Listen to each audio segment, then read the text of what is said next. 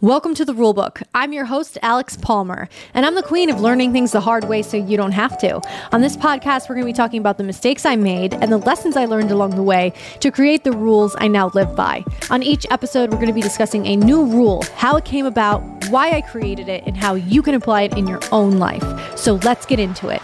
Welcome to episode number 12. Welcome back to the Rulebook. When I was first starting out as an actress, I used to attend a bunch of casting director workshops and other seminars like that where I would hear different people speak about acting to aspiring actors. And anytime anyone would ask these professionals for their number one piece of advice, it was always something along the lines of if you can do anything else, go do that. I know each one of them probably had their own reasons for saying this to us. But a lot of times we had to pay to be there.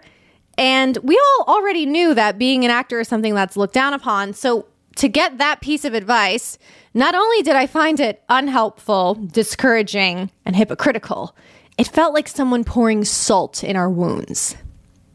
And this bad advice really isn't limited to just acting either, because I've heard people say this about social media, writing, and pretty much anything that's worth pursuing.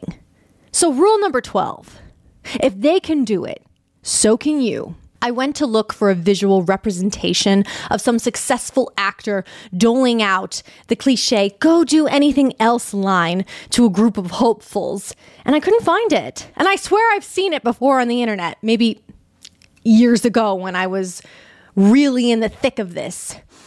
And I did find articles on the internet written by people who are not actors telling aspiring actors to go do anything else but acting. So, yeah. I'm pretty positive that some successful people have obviously told others not to pursue careers in their field because it truly is just that difficult and they think that they're protecting them. But I also think that there's more to it than that. Even when I first started working in social media, I would hear from successful content creators how difficult content creation actually is, and that people think it's such an easy job until they try to do it for themselves. Remember that viral video that surfaced of beauty TikToker Mikayla Nogueira whining about how hard it is to do social media full time and that she works nonstop and even sometimes ends her days at 5:19 p.m. Yeah. And remember all the backlash she got for that? For being tone deaf and ungrateful? Yeah, I remember it. I'm not saying social media isn't hard or that it's not a real job. I think it is. I also think it's much more fun than a conventional nine to five. So there's that. But I also think that more than a handful of people can do this job and they can do it really, really well. And that TikTok has proven there's a space for all kinds of creators to monetize their content and there's a demand for it biggest influencers will always try to tell us that it's not worth it and it can't be done, or it's just really, really hard. And it got me thinking about all the people who did what they were told they couldn't or shouldn't do because it would probably be too hard, and yet they did it anyway. Tom Brady announced this week that he's going to be retiring for real this time. He's recognized as one of the greatest football players of all time, and he has the record for the most Super Bowl wins. But did you know he has an underdog origin story that's not typical for pro athletes? He was a sixth round draft pick, considered too skinny and too slow. He was initially a bench warmer, and it wasn't until one of his other teammates got injured on the field that he was thrown into the game and he was actually able to show his coach and the world what he could really do. One time in an interview, Brady said with tears in his eyes that if football hadn't worked out, he would have been an insurance salesman like his dad. Brady's controversial. He's hated by a lot of the fans. Maybe because he seems to have it all, or maybe it's because he just does what other people do not expect.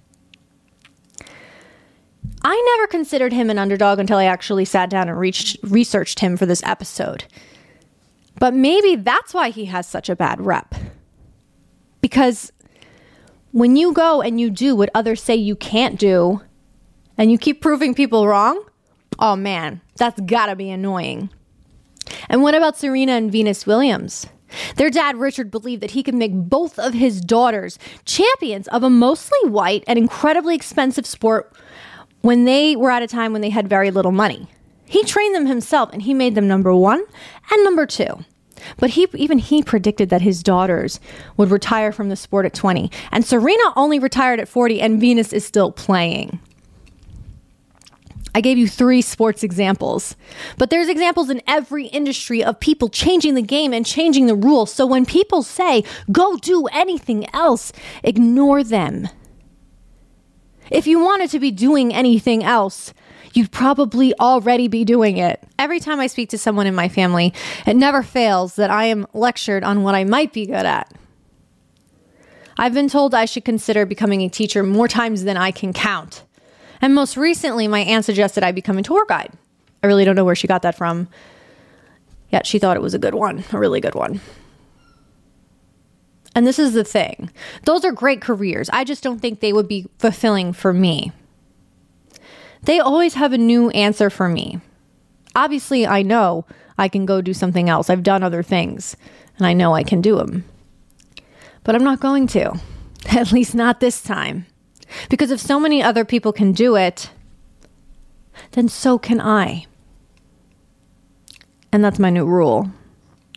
So if I was an industry professional, which I don't know, maybe one day I will be, that would be my number one piece of advice. If other people can do it, why can't you? Thank you guys so much for checking out the rule book. I hope that you will subscribe to this podcast, like, follow, comment, and also follow me on all social medias at Serious Actress. Bye, guys.